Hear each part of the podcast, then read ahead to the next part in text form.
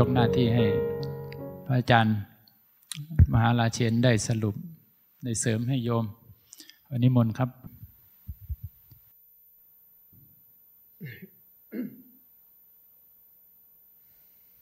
อยากได้ไหม หาให้ตายก็ไม่ได้ภาวนานี่นะ ถ้าใครอยากได้เมื่อไหร่เสร็จมัน เดี๋ยวมันจะส่งของแปลกๆมาหา ท่านเล่าให้ฟัง เพื่อให้เราปารบความเพียร ทุกตัวอย่างที่ท่านเล่าถึงสภาวะ ก่อนนั้นท่านพูดถึงอะไรก่อน วิธีลงมือใช่ไหม ท่านบอกเสมอนะทำให้เต็มที่พุทธเจ้าสอนเราสามกระบวนการ ธรรมะ 84,000 พระธรรมขันธ์แยกอยู่สามกระบวนการหนึ่งคือเหตุสองปัจจัยประกอบหรือตัวสภาวะทั้งหมดสามผล ในทุกสรรพสิ่ง มันจะประกอบกันอยู่ด้วยสามส่วนนี่แหละ มันจะประกอบกันอยู่ด้วยสามส่วน ในตัวอย่างที่ท่านเล่า เห็นไหมว่าท่านจะบอกเสมอว่า ลงมือทำความเพียรยังไง ยกมือเคลื่อนไหวอยู่กับการรู้เนื้อรู้ตัว ในวิธีการภาวนานะ ในยิ่งในสายเคลื่อนไหวเนี่ยเขาจะมีคำพูดประจำประจำของวิธีการนี้อยู่ว่า แค่รู้ตัวทำการรู้ตัวให้ต่อเนื่อง แล้วหลังจากนั้น จะเป็นเรื่องของใครของมัน ที่เราจะเห็นก็ได้ ไม่เห็นก็ได้ บางคนนะ สภาวะในชุดที่สอง พิสดารมากมาย บางคนเห็นละเอียดมากในกายในใจ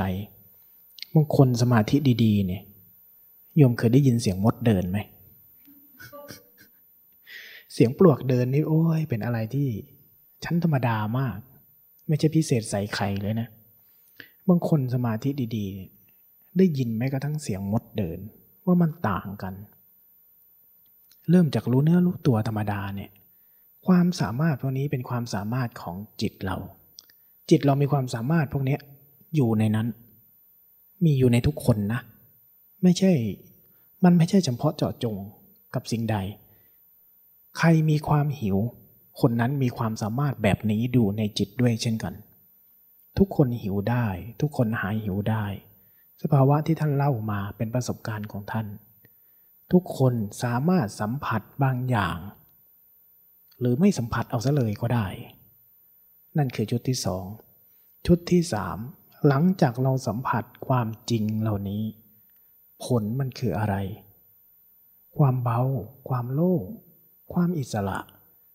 ความคิดอารมณ์กิเลสตัณหาที่มันเคยบงการเคยชักนำเคยครอบงำ ให้เราเป็นอย่างนั้นให้เราเป็นอย่างนี้ ให้เราต้องไปตอบสนองทำสิ่งนั้นทำสิ่งนี้ตลอดเวลา น้ำหนักของกิเลสตัณหา ความอยาก ความไม่อยาก ใจที่ดิ้นรนใจที่ไม่ยอมรับ อะไรทั้งหลาย จะลดลง ลดลง ลดลงจนเราเป็นอิสระจากเขาได้จริง ๆ ความคิด ความเชื่อ ความกลัว อะไรทั้งหมดนั่นแหละที่เรามีอยู่ปัจจุบันเนี่ย เราจะไปลื้อขึ้นมาดูจนหมด เราจะลื้อจนเห็นจนหมด เมื่อลื้อเมื่อเห็น อะไรที่ถูกรู้ถูกเห็นถูกเข้าใจได้ สิ่งนั้นจะไม่มีกำลัง สิ่งนั้นจะไม่มีอำนาจกับจิตเท่าเดิม อันนี้จะเป็นฟังก์ชัน เข้าใจเนาะคำว่าฟังก์ชัน จิตเราเนาะเป็นฟังก์ชันเลยนะ ถ้าคุณเหมือนจะเล่ายังไงดีล่ะอาตมาจบวิทยาการคอมนะ อาตมาชินกับการเขียนโค้ดทำเว็บไซต์พวกนี้ก่อนที่จะเป็นแอปพลิเคชัน ก่อนที่จะเป็นเพจ ก่อนที่เป็น Facebook ข้างหลังข้างหน้าคืออสี มันจะมีสีมีกระดาษ มีปุ่มนั้นมีปุ่มนี้เอาไปใส่ แต่เบื้องหลังมันจะเป็นโค้ดคำสั่งภาษา จิตเราเช่นกัน เบื้องหน้าเนี่ยมันกลายเป็นภาพเป็นเสียงเป็นภาษา แต่เบื้องหน้าของภาพเสียงภาษาที่ปรากฏเนี่ย เบื้องหลังมันอะเป็นโค้ดคำสั่ง ถ้าเป็นวัยรุ่นเนี่ยจะพูดเรื่องแมทริกให้ฟัง แต่รุ่นนี้ไม่น่าจะเข้าใจ จิตเราเป็นเช่นเดียวกัน รวมถึงกระบวนการของการรู้เนื้อรู้ตัวนี้ด้วย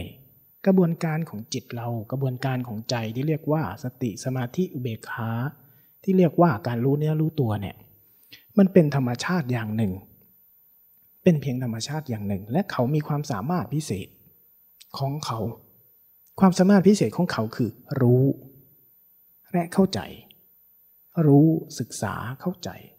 เพียงแต่ตอนเนี้ยธรรมชาติเนี้ยในเรา มันทำงานไม่ได้ ไม่ถูกปลดล็อก มันขึ้นมาทำงานจริงจังไม่ได้ เพราะเก้าอี้ตรงเนี้ยมันมีตัวเดียว แล้วสิ่งที่มาจองแสดงอยู่ตอนเนี้ยไม่ใช่เขา เขาแย่งไม่ทัน โยมเอาอะไรไปให้มัน นั่งเก้าอี้ตัวนี้ล่ะ เห็นไหม ภาพในหัวภาพในใจ เดี๋ยวก็อยากเดี๋ยวก็เบื่อเดี๋ยวขี้เกียจมันหันษาในการส่งไม้ผลัดกันนั่งเก้าอี้ตัวเนี้ยสัมปทานมันยืดยาวมาก เห็นไหมวันทั้งวันน่ะ มันหยุดไหมเรื่องในหัวเรื่องในใจเราน่ะ ไอ้พวกเนี้ยเดี๋ยวไอ้เบื่อเอาไอ้เบื่อจำเป็นต้องลุกแล้วนั่งเมื่อยตูดมันก็ลุก แล้วก็ส่งต่อให้ตัวขี้เกียจไอ้ตัวขี้เกียจก็นั่งหันษาอยู่พักหนึ่งเดี๋ยวก็ส่งตัวให้ ส่งต่อให้ความง่วง ความง่วงเสร็จได้ก็ไปความฟุ้งซ่านเห็นไหมว่าใจเราวนอยู่กับไอ้พวกเนี้ยแล้วเก้าอี้นี่ไม่เคยว่างสักทีแล้วไอ้สติสมาธิมันจะมาเออพอจะนั่งเก้าอี้หน่อยพวกโดดเข้าอีกแล้วมันแย่งกันอยู่อย่างนั้นน่ะ ธรรมชาติของสิ่งเหล่านี้รีรันอยู่แบบเนี้ยเราเลยต้องมีเจตนาหน่อยเฮ้ยใจเย็นใจเย็นมึงนั่งนานแล้วพวกมึงถอยไปก่อน หมดวาระแล้ว มึงขึ้นมาบ้างขึ้นมาบ้าง เราเลยต้องไปเรียกเขาขึ้นมา ไปเรียกเขาขึ้นมา โดยการเคลื่อนไหว โดยธรรมชาติพวกนี้ นี่คือสิ่งที่ไม่ว่าครูบาอาจารย์ท่านไหนจะพูดท่านจะย้ำกันเสมอให้พวกเราฟัง ท่านอาจจะพูดสภาวะที่ท่านเห็นเป็นประสบการณ์ เพื่อเติมศรัทธา เพื่อเติมกำลังใจให้เรา แต่สิ่งหนึ่งที่ครูบาอาจารย์ทุก ๆท่านจะย้ำกลับมาเสมอทำความเพียรคำว่าทำความเพียรคือการสร้างเหตุ สร้างเหตุอะไร สร้างเหตุให้การรู้เนื้อรู้ตัว ไอ้การรู้เนื้อรู้ตัวคืออะไร โอ้ บางท่านก็จะแยกแล้วแยกอีก แยกจนประมาณว่าเละเป็นโจ๊กน่ะ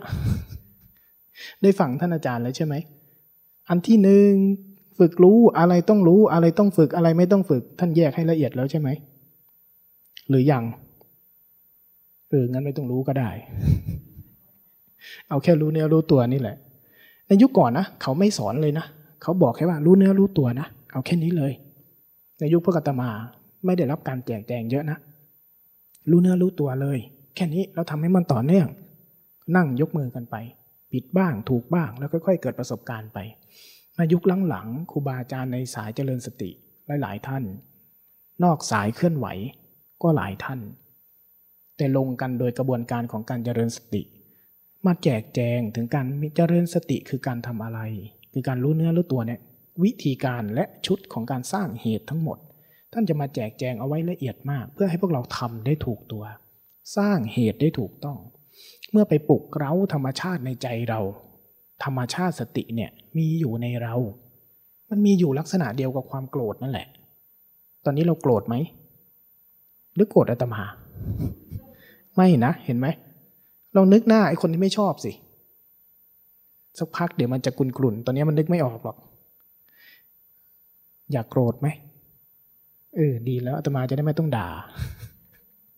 เพราะมันกระทบเหตุบางอย่างไอ้ความโกรธจะปรากฏขึ้นมาเลยเห็นไหมเห็นไหมว่าเป็นมันเป็นธรรมชาติอย่างหนึ่งที่มันมีลักษณะแบบนั้น อาการของความโกรธชื่อมันคือความโกรธนะ แต่อาการตัวตนของมันจริง ๆ คือแบบไหนไอ้ตัวโกรธเนี่ย มันจะบีบบีปะทุปะทุเห็นไหมนั่นน่ะ คือพลังงานอย่างหนึ่งในตัวเรา ตัวสติเนี่ยเป็นธรรมชาติลักษณะ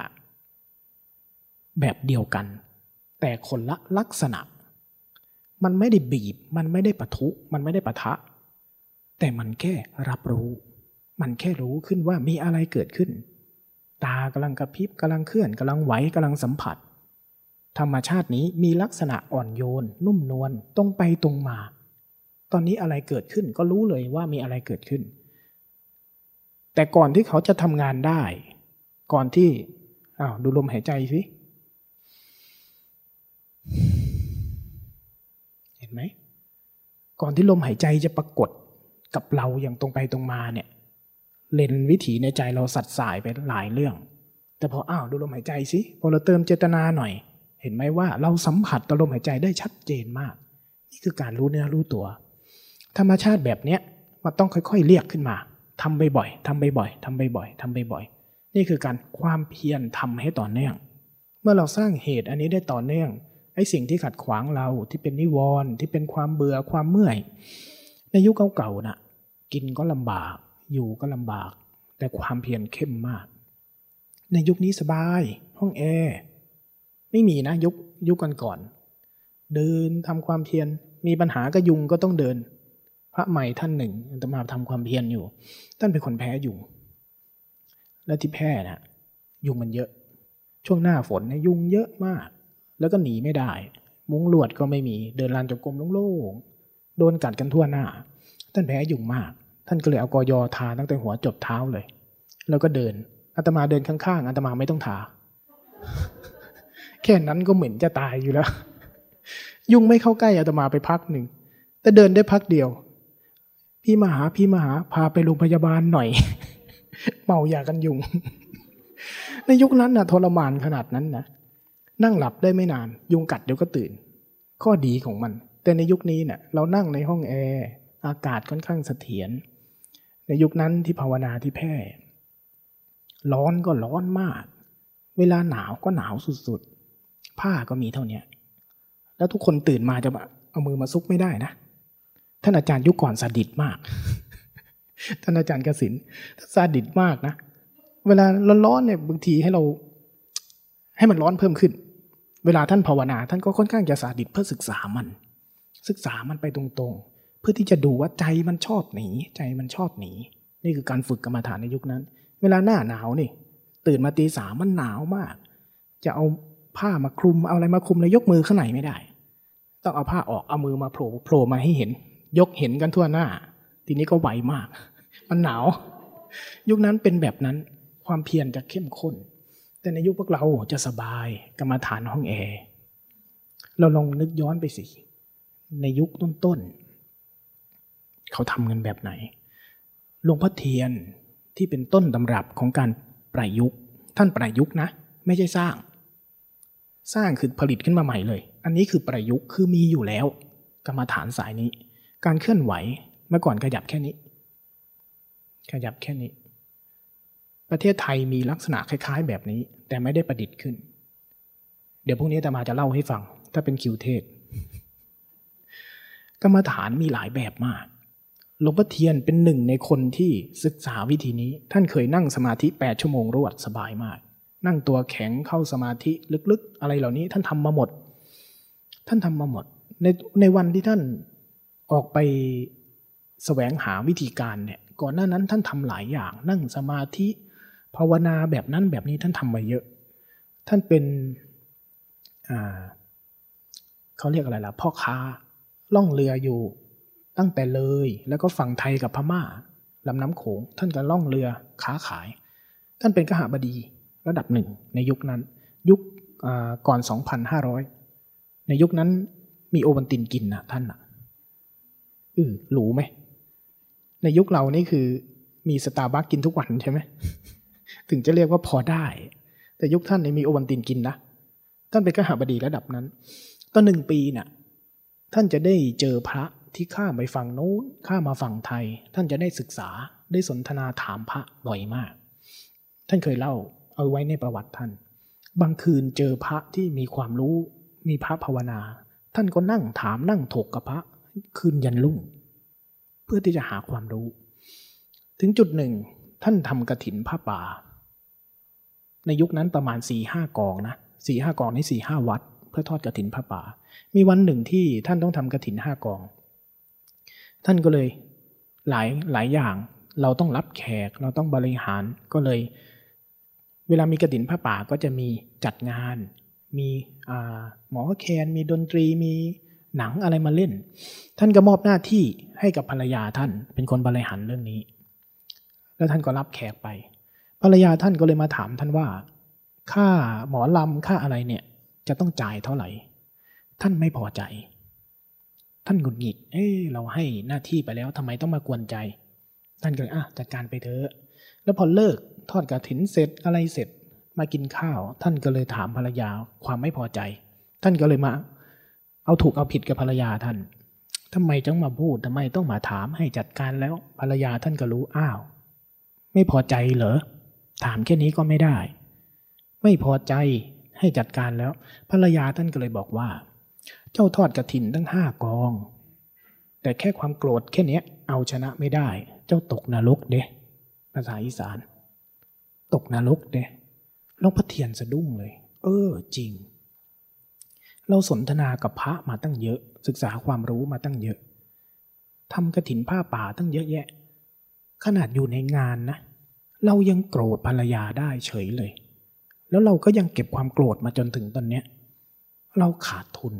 หลังจากนั้นหลวงพ่อเทียนตั้งใจมาก ถ้าก้าวข้ามเรื่องพวกนี้ไม่ได้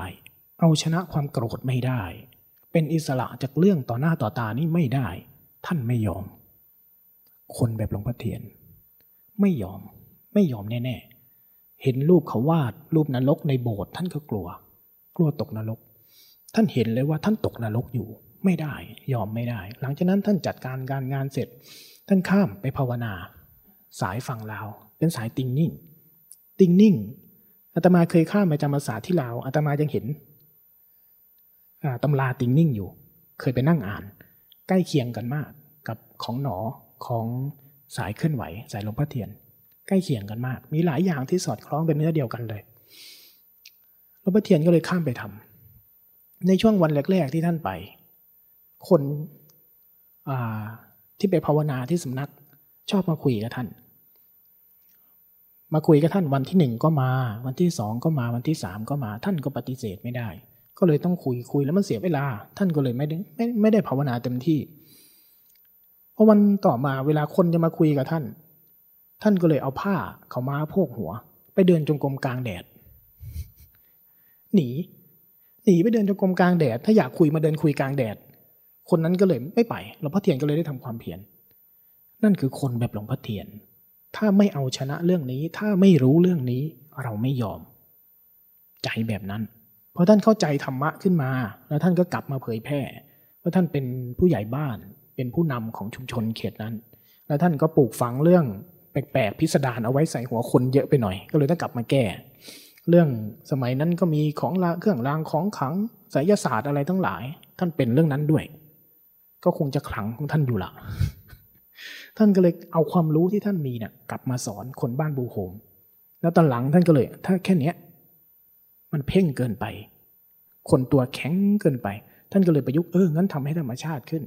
ทำให้หลายท่าหน่อย มีการเปลี่ยนแปลงที่เยอะขึ้น แต่คงแก่นเอาไว้ หลังจากนั้นวิธีนี้ก็ได้รับการสืบทอดส่งต่อ โดยการเอารูปแบบที่ประยุกต์ขึ้น เพื่อส่งต่อแก่นแห่งการรู้เนื้อรู้ตัว แก่นแห่งการรู้เนื้อรู้ตัวเนี่ยคือสติปัฏฐานทั้งหมด ภาษาวิธีการหลวงสายหลวงพ่อเทียน เลยไม่ใช้ภาษาเยอะไม่ใช้ความรู้เยอะ แต่เน้นการทำให้ถูกต้องและต่อเนื่อง ฝึกการรับรู้ต่อการเคลื่อน การไหว ต่ออาการกายชัดๆไว้ก่อน เมื่อกายมันชัดบ่อยเข้า มันแยกออกระหว่างกายกับใจที่คิด การเผลอไปคิดได้บ่อยเข้า มันจะเริ่มเห็นทั้งกายทั้งใจ เริ่มเห็นกาย เห็นเวทนาเห็นใจ ไปล้วสามฐาน กายเวทนาจิต ทีนี้พอเห็นบ่อยเข้ามันจะเชื่อมไปสู่ความเป็นธรรมานุปัสสนา ในการสร้างเหตุนี้บ่อยเข้าบ่อยเข้า สิ่งที่เป็นอุปสรรค พวกนิวรณ์พวกอะไรทั้งหลาย ต้องใช้ความกล้า ใช้ความอดทน คุณเคยดูสารคดีอย่างเขาถลุง แร่ทองไหม ทองอยู่บนผิวโลกอะหน่อยเดียวนะ แต่ระดับอุตสาหกรรมจริงๆอะเขาลงไปลึกเป็นกิโล ใต้ดินนู่นนะกว่าจะได้แร่ที่มันผสมทั้งดินผสมทั้งทองเหลืองทองแดงโอ้สารพัดจะผสม ไปเอาขึ้นมา หลังจากนั้นค่อยผ่านกระบวนการความร้อน ผ่านกระบวนการสสาร เพื่อที่จะแยกออกมาให้เหลือแต่ทองคำจนกลายเป็นทองคำบริสุทธิ์ จิตเราก็เช่นกันไอ้ตัวรู้นี่ก็เช่นกัน ไอ้กำลังแท้ๆของจิตเรา เช่นกัน ก่อนที่มันจะถูกถลุงออกมา ก่อนที่มันจะถูกกระทุ้งออกมา ก่อนที่มันจะถูกซักฟอกออกมา เป็นผักเป็นกำลังของมันจริงๆน่ะ ตอนเนี้ยมันเจือกัน และมันอยู่ลึกใต้โลกมากเลยของเรานะเห็นไหมจมมิดดิ่งเลย กว่าที่จะไปขุดขึ้นมาได้สองวันนี้เห็นไหมโลกในหัวเราโลกในใจเราถมมันลึกดิ่งมากเลย เพราะฉะนั้นต้องค่อยๆขุดขึ้นมา ขุดขึ้นมา แล้วสิ่งที่เราต้องฟอกไปเรื่อยๆ ขันติเป็นตะบะ ตะบะคือความเพียร ใจที่มีกำลังกล้าหน่อย ในกรรมฐานทุกสาย ไม่มีสายไหนดีกว่ากัน ไม่มีสายไหนสบายกว่ากัน ไม่มีสายไหนที่คุณจะไม่ต้องทำอย่างฮาลือโหด และไม่มีสายไหนที่คุณจะทำแบบฮาลือโหดเยียนตาย คุณทำง่าย ๆก็ได้ คุณทำให้มันยากก็ได้ แต่คุณต้องทำเหมือนกันหมด ในการภาวนานะ ที่ท่านเล่า ของท่านทำเยอะมากของท่านทำความเพียรโหด เราจำเป็นต้องถึงขั้นนั้นทุกคนไหมไม่ บางคนอาจต้องยิ่งกว่านั้น อ้าวคุณดูพุทธเจ้าสิ เคยเห็นปางหนึ่งไหม ท่านนั่งเหลือแต่หนังหุ้มกระดูก นั่นคนระดับพุทธเจ้านะ บารมีเยอะขนาดนั้น ยังเหลือตัวน้อยหนึ่ง เห็นท่านอาจารย์กสินไหมเหลือตัวน้อยเดียว นั่นสายลำบาก เห็นอาตมาไหม ตุ้ยนุ้ยน่ารักหน่อยนี่สายสบาย มันจะมีคำที่เขาเปรียบเทียบเอาไว้ เป็นคำพุทธพจน์ บางคนภาวนายาก รู้ทำเร็ว บางคนภาวนายาก รู้ทำช้า บางคนภาวนาง่าย รู้ทำเร็ว บางคนภาวนาง่าย รู้ทำยากอาตมาอยู่สายไหน สายลำบากเหมือนกันนั่นแหละเราทุกคนยังไงก็ต้องทำแต่ไม่ใช่เครื่องการันตีว่า จะต้องทรหด หรือจะต้องสบาย บางคนทำทรหดเกินไปไม่เวิร์กนะ แต่บางคนไม่ทำอะไรเอาซะเลย และคิดว่าแบบนี้มันดี ไม่ได้รอดหรอก ไม่รอดจริง ๆ เรื่องนี้ แต่ต้องค่อยๆค่อย ๆ ศึกษา ค่อย ๆ ความสำคัญเรื่องหนึ่ง ความสำคัญเรื่องหนึ่ง ในภาษาหลักการเขาบอกว่า อินทรีห้าพละห้าเริ่มต้นด้วยศรัทธาศรัทธาไม่ได้บอกให้คุณเชื่อ ไม่ได้บอกให้คุณรัก ไม่ได้บอกให้คุณอะไรขนาดนั้น ศรัทธามันคือไม่ใช่ความเชื่อที่คุณจะต้องเชื่อมั่นนะศรัทธาคำนี้ไม่ได้หมายถึงสิ่งนั้น แต่หมายถึงคุณต้องรักที่จะรู้และศึกษาเรื่องนี้ คุณต้องมีความรักที่จะลงมือ คุณต้องมีความรักที่จะหมั่นภายใน หมั่นที่จะรู้เนื้อรู้ตัว หมั่นที่จะเห็นว่าตัวเองเผลอ หมั่นที่จะเห็นว่ากายมันเคลื่อน หมั่นที่จะเห็นว่าอารมณ์อะไรกำลังเกิดขึ้นภายใน หมั่นที่จะ เปลี่ยนพฤติกรรมตัวเองมันที่จะกล้าที่จะก้าวข้ามความเบื่อความหงุดหงิดเห็นมันเอาเดี๋ยวมันก็มาอีกแล้ว กล้าที่จะก้าวข้ามนี่คือความหมั่น เมื่อมีความหมั่น มีความศรัทธา มีความรักในเรื่องนี้ ความเพียร ความอดทน ความกล้าที่จะเผชิญหน้ากับอารมณ์ ลองอยู่กับมันยามปวดยามเมื่อยยามตึงยามหย่อน มันอยากคิดมันอยากหนีมันอยากหลบลองไม่หลบดู สิ่งเหล่านี้จะค่อยๆ สืบทอด สืบทอด สืบทอด ที่เรียกว่าการทำความเพียร เพราะฉะนั้นไม่ว่าเราจะทำแล้วเห็นอะไรช้า ยาก เร็วหรือไว แต่ถ้าไม่เกิดการสร้างเหตุ กระบวนการปัจจัยประกอบคือสภาวะธรรมก็ถูกรู้ไม่ได้ กระบวนการของการเกิดผลก็ไม่เกิด พุทธเจ้าสอนเราแบบนี้เสมอ ในธรรมทั้งหลาย บางครั้งพุทธเจ้าอธิบายสภาวะความจริงไปเลย บางครั้งพุทธเจ้าแสดงวิธีการ บางครั้งพุทธเจ้าให้ลงมืออย่างหนักหน่วงมาก พวกเราอยู่ในเซกชันหลังๆ หลังๆมา พุทธเจ้าเราได้ยินคำเรื่องอริยศาสัจมาตั้งแต่ กี่ขวบไม่รู้ ปัจจุบันก็ยังอริอริอยู่ไหนไม่รู้ว่าสัตว์อยู่ไหนก็ไม่รู้ด้วย แยกกันอยู่บทเลย เราเคยได้ยิน แต่จิตเราไม่เห็น จิตเราไม่สัมผัส เมื่อใดที่เรารู้เนื้อรู้ตัวบ่อยเข้า เราจะรู้เลยว่าพระไตรปิฎกทั้งหมดคำสอนพุทธเจ้าทั้งหมดอยู่กับเรา ศาสนาพุทธที่แท้จริงไม่มีเลย ไม่มีหรอก เมื่อใดที่เราเข้าถึงมันจริง ๆ มันจะไม่กลายเป็นศาสนาพุทธ มันจะกลายเป็นสัจจะเขากล่าวถึงสิ่งที่เรียกว่าเรา และสิ่งที่เรียกว่าธรรมชาติของสรรพสิ่ง เพราะฉะนั้นศาสนาพุทธเป็นสมมุติขึ้น แต่สิ่งที่เราจะเข้าถึงไม่ใช่ศาสนา แต่คือสัจจะแท้ที่เรียกว่าเรา แต่การก่อนจะไปถึงได้ ถ้าไม่ลุกขึ้นมันไปไม่ได้หรอก เพราะฉะนั้นพรุ่งนี้หรือเริ่มตั้งแต่ตอนนี้ อย่าปล่อยกาย อย่าปล่อยใจ ไปกับพฤติกรรมเดิมๆ สิ่งสำคัญนะ เมื่อเราเริ่มต้นภาวนา ฝึกที่จะเท่าทันพฤติกรรมนอกรูปแบบด้วย เวลาเดินไปพฤติกรรมใส่รองเท้า พฤติกรรมที่ชอบคุย พฤติกรรมที่ชอบเผลอพฤติกรรมก่อนนอน พฤติกรรมใด ๆ ก็ตามที่เราชอบทำแล้วชอบไหลไปเพลินกับชีวิตของเรา ฝึกเท่าทันตัวเอง ฝึกที่จะเอะอะกับใจตัวเอง อ้าว เราเพลินละ ฝึกนั่นน่ะคือการฝึกรู้ตัว เติมเรื่องนี้ผสานกับในรูปแบบทำให้เยอะกำลังสติสมาธิจะรอบเข้า แล้วเราจะเข้าใจวิธีการเรื่องพวกนี้ แล้วมันจะได้นำไปสู่ชีวิตจริง ๆ ได้ งั้นคืนนี้ตมา เอาไว้แค่นี้ อีกครึ่งชั่วโมงไปทำอะไร อะไรนะ อีกครึ่งชั่วโมงโยมจะไปทำอะไรทำความเพียรส่วนตัว แน่ใจนะทำความเพียรท่านอนยกมือใช่ไหมท่านอาจันเข็มท่านเน้นย้ำเรื่องนอนยกมืออยู่นะเออไปเถอะพักผ่อนได้ แต่ว่ารู้เนื้อรู้ตัวไป ลองดูสิว่า เวลาเรานอนน่ะ นอนหลับ ลองดูแล้วปล่อยมัน ลองปล่อยความคิดช่างหัวมันไม่ต้องสนใจมัน แล้วลองปล่อยให้ลมหายใจมันเข้ามันออกมันเข้ามันออกแล้วเล่นกับมัน เล่นกับการเคลื่อนการไหวการกระดิกลมหายใจเข้าลมหายใจออกรู้เนื้อรู้ตัวเล่นๆไป แล้วอย่านอนไปแล้วจมไปกับความคิด ตอนเรานอนน่ะ ใจเราจะไหลไปกับความคิดแล้วมันจะหลับ ลองไม่อยู่กับความคิดแต่ปล่อยสัมผัสอาการลมหายใจไปเรื่อยๆเรื่อยๆเรื่อยๆแล้วมันจะหลับอย่างมีสมาธิ ไปฝึกดูนะ